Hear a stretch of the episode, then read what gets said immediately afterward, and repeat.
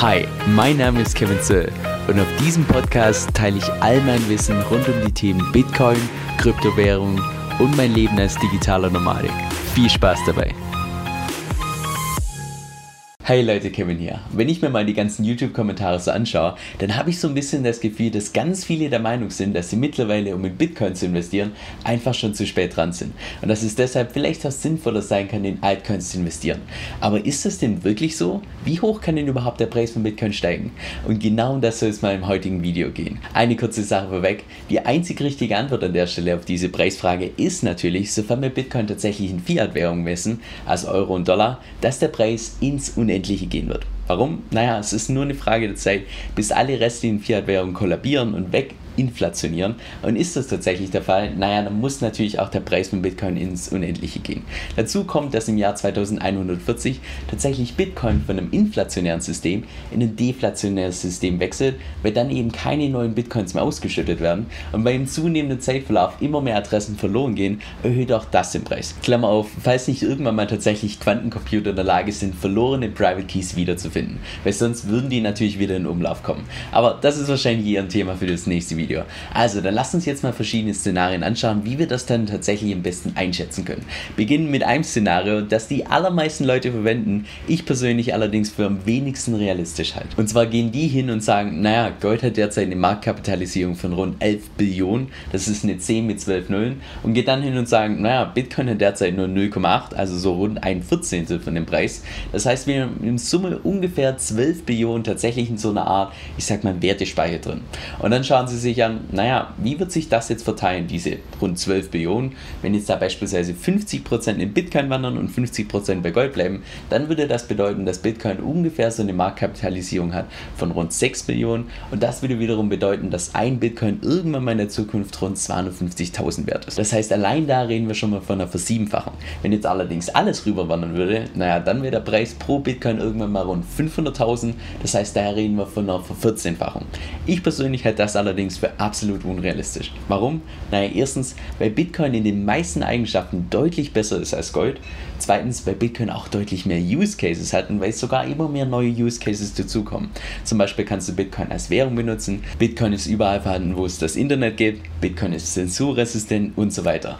Und drittens, weil die allermeisten Bitcoin-Investoren, die ich persönlich kenne, Leute sind, die noch nie zuvor Gold gehalten haben, aber jetzt Bitcoin halten. Von daher, da muss hier noch was anderes dahinter stecken. Und aus dem Grund bin ich persönlich felsenfest davon überzeugt, dass wir irgendwann mal in der Zukunft Preise sehen werden, jenseits der 500.000, also mindestens eine Verzehnfachung.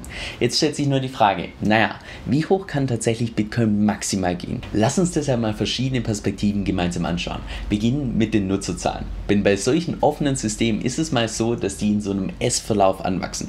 Das heißt, am Anfang ist es relativ langsam, dann wächst es überproportional schnell und zum Schluss flacht es dann immer mehr ab und es wird immer langsamer. Naja, an der Stelle stellt sich natürlich die Frage, wo genau in dieser S-Kurve befinden wir uns derzeit? Lass uns vielleicht erstmal die Frage klären, was ist denn da das absolute Limit? Also wo tun wir uns tatsächlich irgendwann mal hin entwickeln? Naja, wenn wir jetzt tatsächlich davon ausgehen, dass Bitcoin das beste Tool zum Sparen ist, weil es eben der beste Wertespeicher ist, dann ist natürlich die Zielgruppe höchstwahrscheinlich Leute, die Geld haben. Also ich sag mal, wohlhabende Menschen. Jetzt wohlhabend habe ich in dem Fall mal definiert als Netto-Gesamtvermögen von größer als 10.000 Euro. Wenn wir da mal die komplette Weltbevölkerung filtern, dann bleiben noch rund 2,2 Milliarden Menschen übrig. Das ist also unsere maximale oder unsere derzeitige maximale Anzahl der Nutzer. Okay, zweite Frage. Wie viele benutzen es denn derzeit schon? Und an der Stelle wird es ein bisschen tricky, weil, naja, wir könnten jetzt theoretisch hingehen und die ganzen Adressen bei Bitcoin zusammenzählen, dann kommen wir ungefähr auf 130 Millionen Adressen. Das bedeutet allerdings auch, dass da Menschen dabei sind, die beispielsweise pro Person mehrere Adressen haben. Also das ist nicht wirklich aussagekräftig. Also bin ich mal hingegangen und ich habe die ganzen Adressen einfach mal gefiltert nach Adressen, die tatsächlich mehr als 0,1 Bitcoin halten. Also ich sag mal eine Meaningful Adoption haben. Bei 0,1 Bitcoin, da reden wir derzeit von rund 4000 Euro. Also ich würde mal sagen, für die allermeisten Leute bedeutet das definitiv was. Wenn wir jetzt also die ganzen Adressen filtern über 0,1 Bitcoin, dann bleiben noch rund 3 Millionen Adressen übrig. Jetzt ist nur ein Problem, denn bei Exchanges werden beispielsweise die ganzen Gelder gebündelt auf eine Adresse. Also bin ich mal ganz groß, großzügig hergegangen, weil ja ganz viele Leute ihre Coins bei irgendwelchen Exchanges halten und habe diese 3 Millionen auf 10 Millionen aufgerundet. Und das heißt wiederum, wir haben derzeit rund 10 Millionen Menschen, die in Bitcoin meaningful investiert sind, von einem Gesamtmarkt, der rund 2,2 Milliarden ist. Wir reden da also von 0,5 Prozent. Das heißt, selbst wenn du jetzt noch in Bitcoin investierst, dann gehörst du per Definition in diese S-Kurve zu den Early Adopters, zu den frühesten Innovatoren, die irgendwas akzeptieren. Okay, dann lass uns das jetzt mal an der Stelle ein bisschen gedanklich prognostizieren. Denn dass wir irgendwann mal diese 100% tatsächlich in unserer Lebenszeit erreichen, wahrscheinlich eher weniger realistisch. Aber was ist, wenn wir tatsächlich nur 50% erreichen würden? Naja, derzeit stehen wir bei 0,5% auf 50% hoch. Das wäre eine Vereinhundertfachung von allen Nutzern. Jetzt, wie viel Geld die tatsächlich in den Markt bringen, das ist natürlich schwer abzuschätzen. Aber aus der Perspektive, naja, wenn 100 mal mehr Leute dazukommen, dass dann der Preis um 100, also 100-fach steigen kann, halte ich definitiv für realistisch. Eine andere Sichtweise, die wir an der Stelle auch noch einnehmen können, ist, dass wir uns mal überlegen, okay, wie groß ist denn der komplette Reichtum in der Welt? Das heißt, wenn wir jetzt mal zusammenzählen, jedes Haus, jedes Auto, jedes Kunstwerk, jeder Dollar, jede sonstige Währung, alles, was irgendwie einen Wert hat, tun das dann mal umrechnen in Euro und aufsummieren. Da kommen wir derzeit schätzungsweise auf rund 367 Billionen. Also wieder eine 10 mit 12 Nullen hinter dran. Und Bitcoin derzeit 0,8 Billionen. Das heißt, derzeit sind nur 0,2% vom kompletten Reichtum in Bitcoin gespeichert. Okay, wir haben also derzeit 0,2% in Bitcoin. Was wäre jetzt, wenn ganze 10% vom weltweiten Reichtum tatsächlich in Bitcoin wandern? Von 0,2 auf 10, das ist eine Verfünfzigfachung und dementsprechend auch eine Verfünfzigfachung im Preis. Und dass das passiert irgendwann mal, definitiv realistisch. Zumindest für mich. Was wäre jetzt bei 20%? Naja, dann reden wir von einer Vereinhundertfachung. Was wäre bei 50%? Dann reden wir von einer Ver-500-fachung, was jetzt meiner Meinung nach ein bisschen zu optimistisch klingt. Aber auch die Perspektive zeigt, eine Ver-50-fachung oder eine Ver-100-fachung vom Preis, selbst heute noch, meiner Meinung nach, absolut realistisch. Das heißt, mein persönliches Fazit ist an der Stelle, wir stehen immer noch am absoluten Anfang, auch wenn es hier auf YouTube teilweise einen anderen Eindruck macht. Und das merkst du auch spätestens dann, wenn du tatsächlich mal hergehst und du nimmst die maximale Anzahl an Bitcoin, die derzeit 21 Millionen, und teilst sie durch die maximale Anzahl der Menschen, rund 7,7 Milliarden derzeit.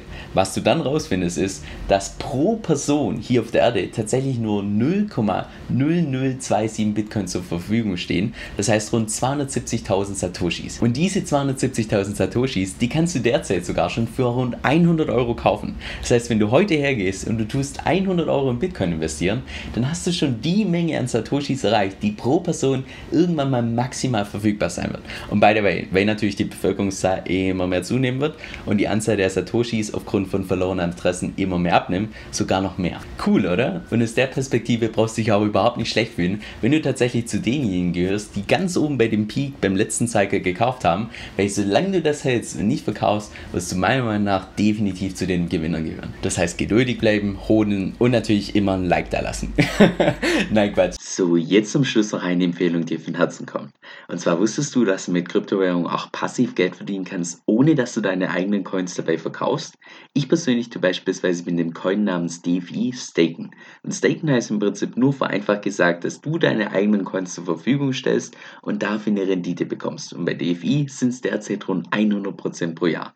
Das heißt, selbst dann, wenn der Preis über ein Jahr gesehen konstant bleibt, habe ich dennoch einen Profit von ganzen 100% gemacht. Und ich weiß schon, das hört sich zu Beginn erstmal total spammy an. Insbesondere dann, wenn man relativ neu im Kryptomarkt ist. Wenn du das jetzt allerdings mal selbst ausprobieren möchtest und dich vielleicht auch selbst überzeugen möchtest, dann kann ich dir ebenfalls die Plattform namens Cake empfehlen, die ich auch selbst verwende. Mit meinem Empfehlungslink bekommst du auch derzeit je nach Aktion bis zu 50 Dollar geschenkt, sofern du dich erstens verifizierst und zweitens dein Konto um 50 Dollar auflädst. Und falls das für dich interessant klingt, dann geh mal auf meine Webseite kevinsoe.com-cake. Das ist kevin, S-O-E-L-L.com, Schrägstrich C-A-K-E. Viel Spaß beim Ausprobieren und vielen Dank für deinen Support.